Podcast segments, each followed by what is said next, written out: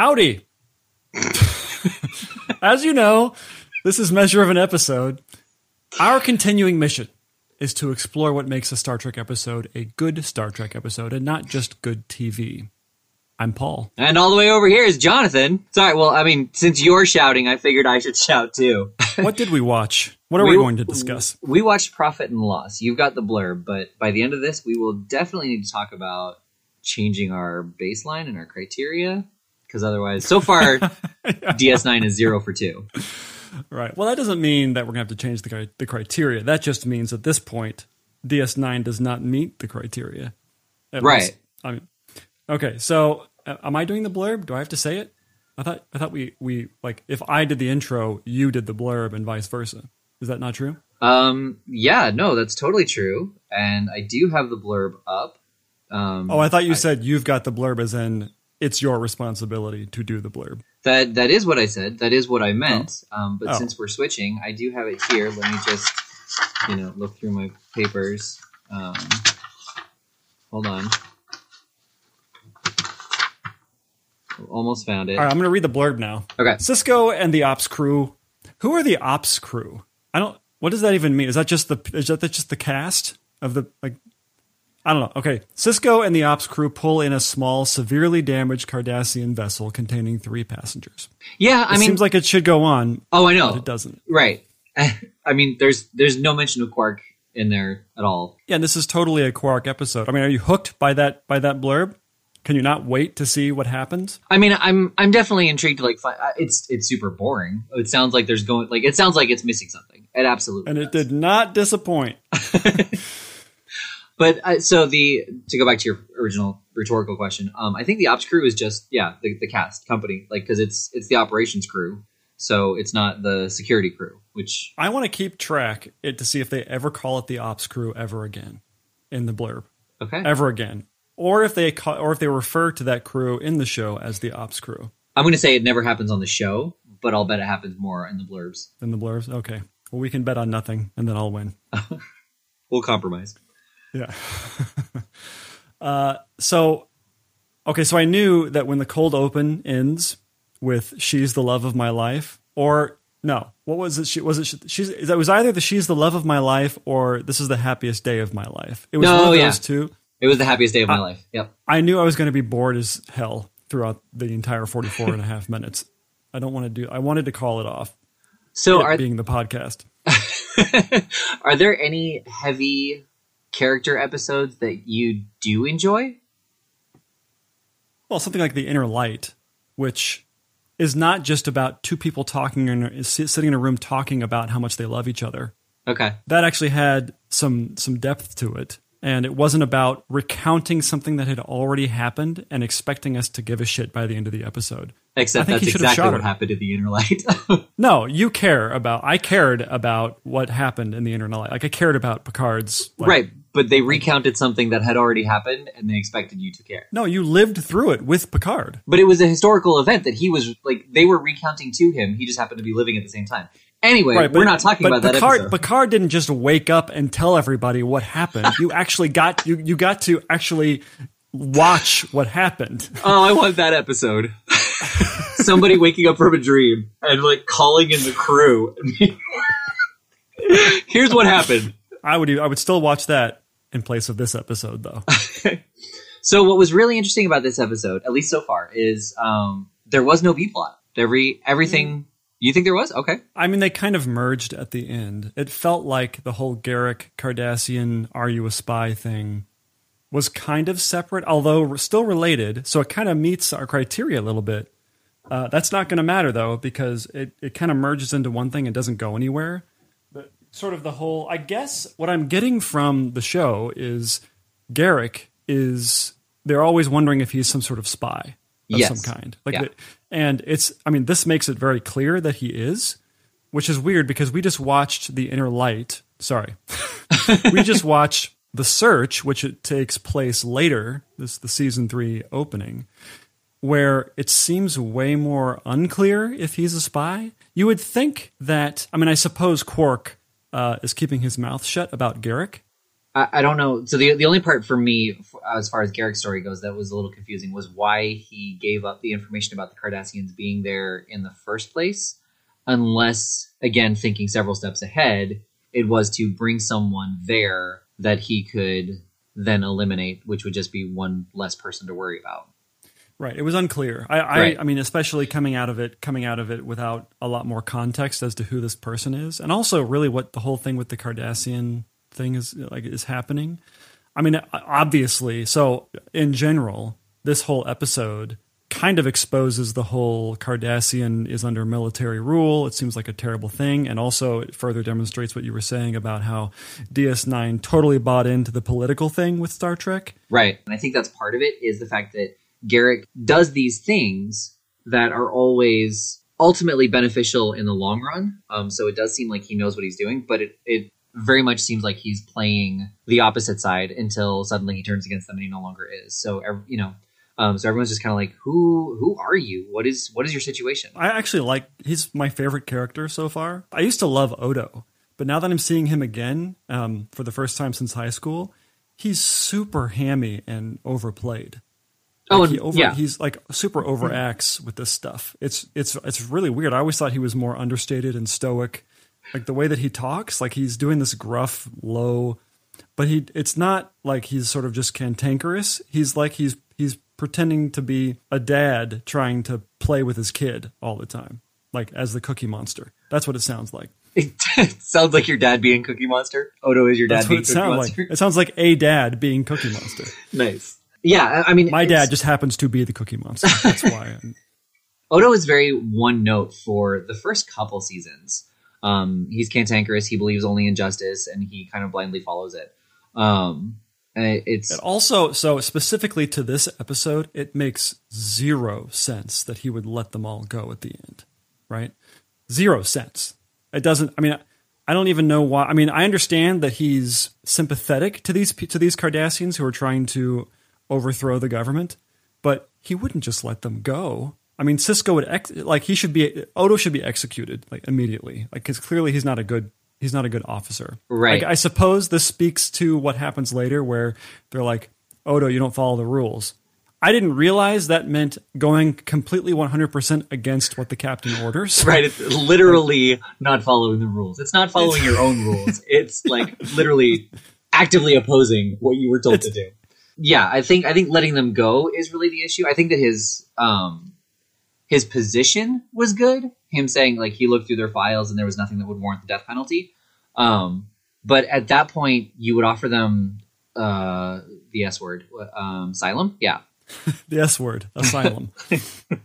was that the word I'm thinking of? I'm thinking sanctuary, Yeah. but that's not right. yeah, asylum. Okay, it is But asylum. Okay, That starts with an A. yeah, I the- know. Just for the Thanks. listeners. Yeah, just like astigmatism, you know, also starts with an S. I have many stigmatisms.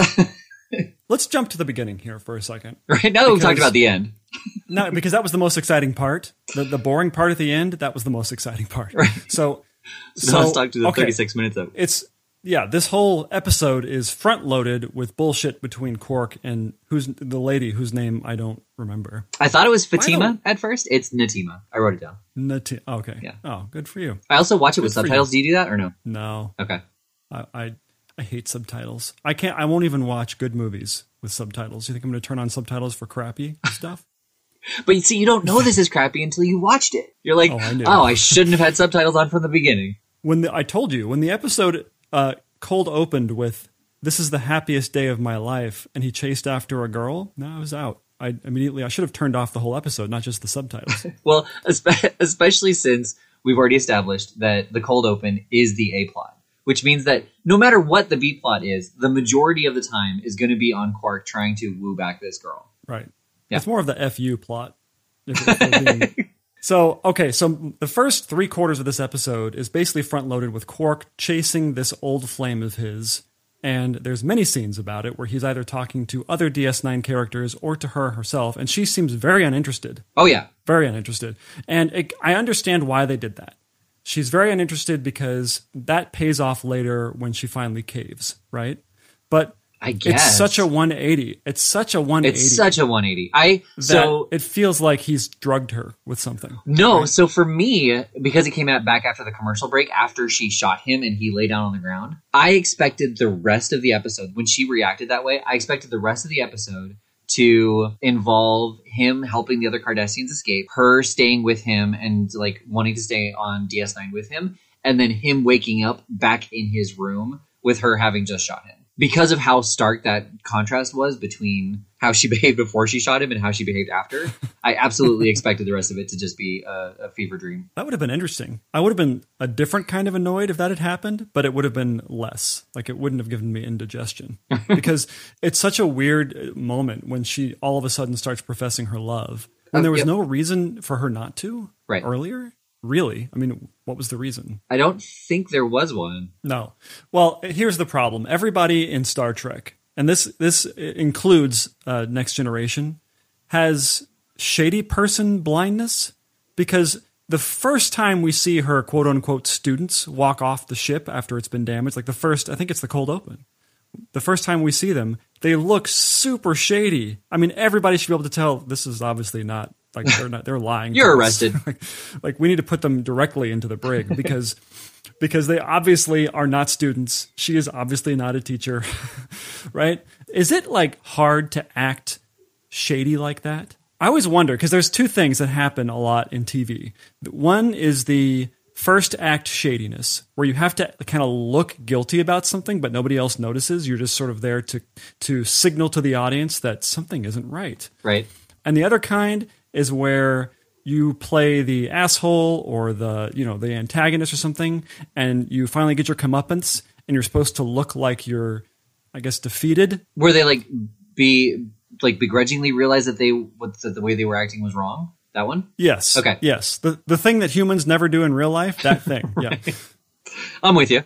Those are the two acting things that you see all the time in TV. That I always wonder is that is that a skill? Because I don't know if I could do that. I don't know if I could act crestfallen in a selfish way. And I can't even put words on what that look is. But the shadiness, I suppose I could act shady.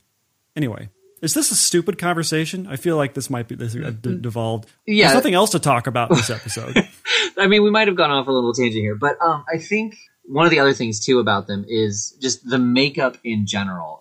His his love interest, Natima, like she she acted shady through the entire thing, even when she was professing her love for him. And I think it's because of how many prosthetics were on her. You just don't know how to convey emotion through all those layers. yeah, I'll, I'll buy that.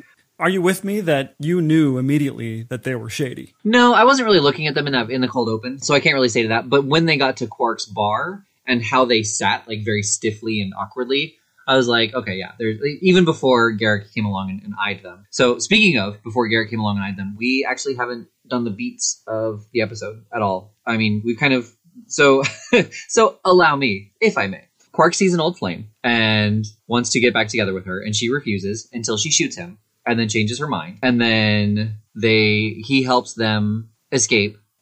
The end. Yeah, you're right. I mean, that took way longer than it should have, but I think that I think you nailed you get all the, you got all the beats pretty well. Well, yeah, I was trying to think if there were any details. Um, and then like the the minor B plot that you keep proclaiming is a B plot is that Garak is the one who gave up the Cardassians, and then he stops them from boarding the plane or board, boarding their ship. Um, until the actual soldier comes along, and then he shoots the soldier and says, "Okay, you're free to go." right. Yeah. Yes. Cool. I mean, uh, yeah. I mean that that's if if we had to classify anything that happens in this episode as a B plot, that would be it, right? There's nothing else that happens. I mean, the only other B plot is uh, the impracticality of owning a clothing store on an alien spaceship where nobody has the same body type at all. Because Garak, he has a clothing shop. And I mean, does he just is he retailer every single thing according to the species that, who buys it? That Like, was who- that was actually the impression that because of how small his shop is, I assume that it is genuinely like he is there. it's totally impractical. well, I, th- I think he's there almost entirely for repairs. Like I think that's that's what it is. Like he's got a few things on display, like Taylor's wood, but it's not it's not a place where you would actually sell clothes. I, you also have replicators. you have these scanning devices that can get your measurements down to a nanometer. Right? Right? Yes. And they can just print out. They just print out a, a, a shirt for you, and it fits perfectly every time. What do you need Garak for? Right. I mean, they should immediately. If somebody who comes to this place and says, "Hey, I'd like to open a clothing shop," like, "Well, you must be a spy," right? right. because that makes no sense. yeah. Please get off the ship. so yeah, there's really not a B plot. No. To s- not not really, especially one that would be considered a Star Trek B plot, which is usually more character oriented. Right. Um, I mean, Sisko's only in the show. I mean, less than five minutes. Yeah. He has two or three scenes, maybe. Yeah. He's such an overactor. Everybody in the show is overacting. There's this one scene where he's talking to Garak, and Sisko is like doing the he's doing the Star Trek pace and plot, and so after he gets done, he's facing away from Garak, and then he finishes his line with "Because you might be a spy," and then he flips around real quick like he's in Gone with the Wind. Right. And I don't know if if the show is just dated or if they meant to do that. Right. The the thing that um that caught me on Sisko after after thinking about it from the last episode and paying attention for it in this episode, it's it's that he hits unnecessary words in his sentence. Like he, he- you know, like where, where William Shatner does those like dramatic pauses as he's trying to come up with the word. Sisko like punches all these words in his sentence. So the Cardassians, by the way, I'm trying really hard not to say Kardashians. Right. I know.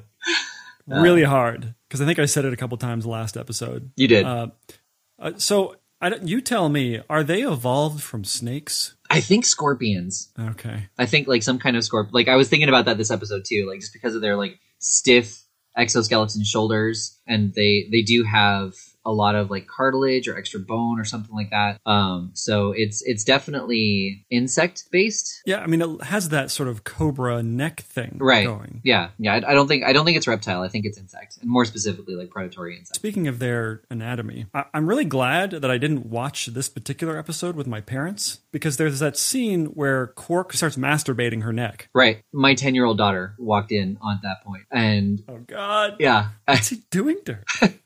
well yeah and she she like kind of like raised her eyebrows and looked away like i should not be watching this right now and so i yeah so i paused it and i was like what you know but it's star trek so i don't want her to think like she should not be watching star trek Well, she shouldn't be watching this Star Trek. Right, you fact, should you're, not you're be going to give watching her. this spec- yeah now she thinks there's two different types of Star Trek. There's regular Star Trek and, and star trek after dark yeah Yeah. Exactly. White fences. That sounds like a porn. uh, tales from the brig Yeah. so there was a another scene um, where quark is in with garak and he says how ferengi of you like i know that the ferengi are proud of their shrewdness and deal making and all that kind of thing but like there's there's no way like if somebody came in and was like being very shrewd with their finances um, i'm going to preface this by saying i am jewish that you would say how jew of you like Are they? Is that what they're saying? I mean, I, I, I mean, I know that they're saying when they say that they're like, you know, usually Ferengi are not as generous as you're being, and that's that's said at least twice in this episode. right And it seems like they say that every time that they're just stingy, money grubbing a holes. But are, are they being racist? Because it it seems to roll off of Quark's back. So I don't know. Is it? I mean, is he taking it personally, or is he taking it as a as a, uh, a compliment? well he does take it as a compliment because that's how the ferengi are are um, presented in the show um, but the thing is like every every culture every um, alien race up until i want to say voyager maybe enterprise but i think it was voyager um, was a one note alien race like the klingons are warriors the ferengi are shrewd deal makers but they like they're, they're always presented one note and then um and then there's an episode might be DS9. I'm pretty sure it's Voyager, where they no, maybe it was DS9. Where in like the later seasons, they meet a Klingon who is not about fighting, and you know, and they're like, "What? That's so weird." And you know, and they're like, "What? Do you think the entire planet is nothing but warriors?" And it's kind of, it's kind of like, well, yeah, up to this Yeah. point, like that's how it's been presented because that's how it was supposed to be presented. Yeah, they were way too far into it to retcon Klingons at that point. Right. Right. We'd already had several like decades of Klingons being presented as just warmongers. Right. Yeah, Yeah. They they don't get to retcon that stuff. Okay, so DS9. Can, we- can I say something just in general about DS9? The, No. the set or the the ship. It's lit like a submarine. For example, or the, whole set is like a submarine. Like all the lights, it's almost like they put this metal grating underneath the lights, so everything has that sort of that great. All the lights, like there's always that shadow over every over everything. Uh huh. There, so there's that, and then there's like all of the the the staircases are super narrow. Is like is did you notice this? Well, yes, but I also know why. Okay, so wow, I I knew that you like didn't have a whole lot of memory of this show, but I thought you at least knew the basic premise. So DS9 was a A Cardassian submarine. It used to be a submarine. yeah, it was completely reformatted to go from underwater to into space. but it was a Cardassian concentration camp for the Bajorans. Oh, so so it's a prison. It was, yeah. And then when the Cardassians and the Bajorans um, declared their their al- not alliance, but they they they declared peace, but it's not peace. Like it's just an uneasy peace, I guess. Um, It's a ceasefire, I guess, of some kind. yeah, um, No? but I, I mean the the Cardassians were very much in control of the Bajorans, and then they said, okay, we'll let them go, but there's still major tension. It's just that the Federation got involved, and to do so, the Federations took over this concentration camp and made it a, a Federation station, Deep Space Nine. Okay. From season to season, it gets brighter and brighter. But the the first season, it's it's even darker, and when it goes back to when it has a couple flashback episodes, um the, it's almost entirely like blue lit where you can you know can only see what they want you to see Oh, I guess that clears it up. yeah I just thought it, I just thought it was just a new way to make the TV show look cool because it does look cool. I, mean, I- I like it. I just did, there didn't seem to be an obvious reason for it. and without starting from the beginning there's not like they don't they don't mention it every single episode to bring the audience up And to it, speed it is a little weird. There's this concentration camp which carries a lot of weight with it. It's not a prison; it's a concentration camp. Which you know, if if I had a choice, do you want to go to prison or to a concentration camp? right, yeah So they they use that word on purpose, and so then they're going to commandeer this concentration camp and live in it. Like, I mean, I I know it's not the same thing, but why would you want to set up offices at Auschwitz? Right? You're just gonna we're just gonna avoid that building, right? right So I, I'm gonna I'm gonna go out on a limb and say this is not a good Star Trek episode. I, well no don't I, mean again based on based on what we talked about um at the beginning uh like of the podcast um the whole thing that we're doing um there's there's no i know sorry. I realized that it's like trying to get more and more specific. Let me start that whole thing over. Based on what we had mentioned in our first episode um there's no there's no sci-fi to this other than the different alien races but there's nothing sci-fi about um refugees and um and political activists and military trying to stop a stop a coup basically or an uprising. If you took off the makeup, there there would be nothing. I mean, you could even there there the stand-ins for just regular things like their ship is broken or their car is broken, Right. Right, or their stagecoach is broken. Yeah. it doesn't matter, right? It, it's almost like they ripped it from an old western or something like that. right where they found Because arrows in the in the broken down Your wheel is pretty broken here. I don't know if I'm able to fix it right away. Like it's not. It's it, there's nothing science fiction about this show, Right. Or sorry, this, This episode. particular episode. Yeah. yeah um and and I, I feel like that happens for the for a for a lot of ds9 with that being said so based on our criteria there was barely a b plot which really didn't advance the character because he remains a mystery for the entire time um and the a plot was a non-sci-fi conflict with a non-sci-fi resolution just the total lack of any science fiction whatsoever kind Right. of disqualifies it anyway. Right.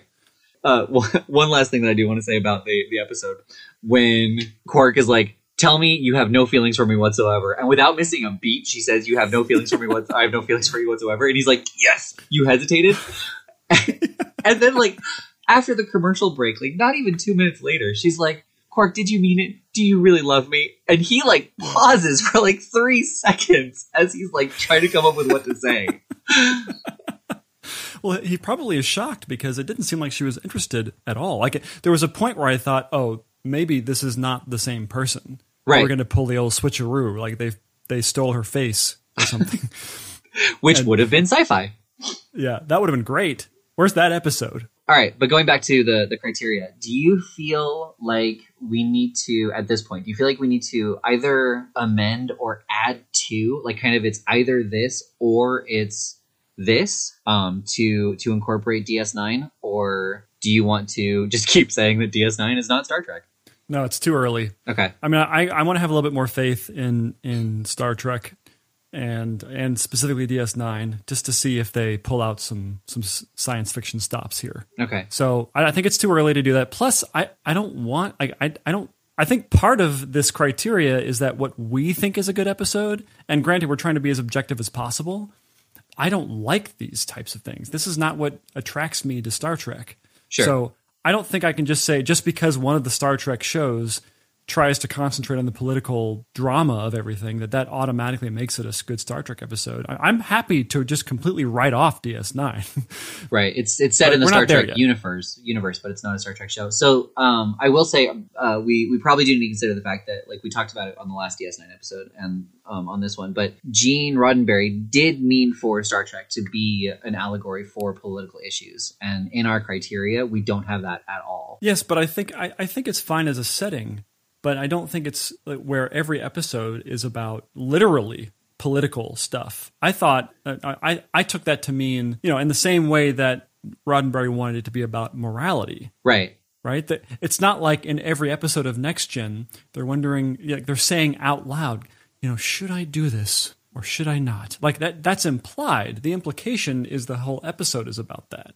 I mean, do you like that? Is that something that you would want to watch? I mean, I guess you did watch all of it. Right. Well, and I think I think it depends on on how it's written. You know, I think um, I think Scandal's really good. I thought House of Cards was really good. Um, you know, and those are those are political intrigue and espionage. And probably better Star Trek episodes. Too. right.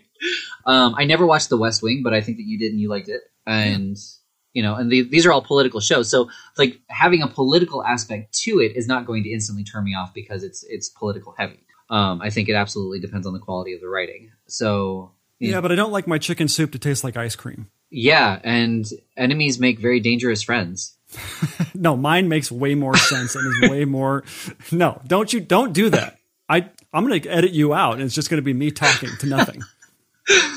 You know what I mean, though, right? Like, yes, I like both of those things, but when one is supposed to be something, I don't want it to be the other thing. Sure, but we're expecting Star Trek to, or, or we're expecting DS9 to be a political, uh, a political heavy show. So you know, you if you if you want Star Trek to be straight up Star Trek, like from the original series of Next Generation, you're going to skip DS9. If you if you want Star Trek in all aspects, at which point we probably do need to amend what the criteria is, including something political and or moral then DS9 can be a really good show because it, you know, takes place in the Star Trek universe, but it also much more heavily deals with the the political aspect of how do you keep a federation a peaceful society, which is where like Sector 51 came in. Okay. Okay. Well, I mean, I get this at this point for me, I'm unwilling to make a, a change to our criteria, Okay. and I'm also unwilling to write off DS9. Okay, I think that we're too early. We're too early into our experiment here. gotcha. All right, let's give it a year. Oh, ye of too much faith. All right, so based on the criteria, this was not a Star Trek episode at all. And having said that, it really wasn't that great of a TV episode. no, no, and we could have. I mean, we could have stopped after the cold open and known that, but we didn't. We, I mean, this this episode, you almost literally could have watched the cold open and like the last five minutes of Garak showing up to stop them. And if you know anything about DS9, you would be like, "Oh, it's that crazy. Is he? Is he not a spy? He's stopping them. Oh, he killed that Cardassian soldier. I'm all caught up." That would be kind of fun to do a 30 second edit of all these uh, episodes. Just you get all the all the beats in 30 seconds. All right, let's do it. What's next? Oh, an original series. Ooh, TOS 307. Day of the Oh, Dove. nice. Original air date 1101 1968. So this is the third season, so this should be very interesting. yeah. So let's pull up the blurb. Right. I don't know. The blurb is an entity wraps the Enterprise crew and the crew of a disabled Klingon battlecruiser in an unending war aboard the Enterprise. Oh, sounds Interesting. interesting. Yeah. get to see old school Klingons too. Right. Old school Klingons, old school special effects. Yeah, it's gonna be great. Yeah. Okay, let's let's go see. What do you, you normally say? What Let's go watch to it. say? Let's go watch it. Okay.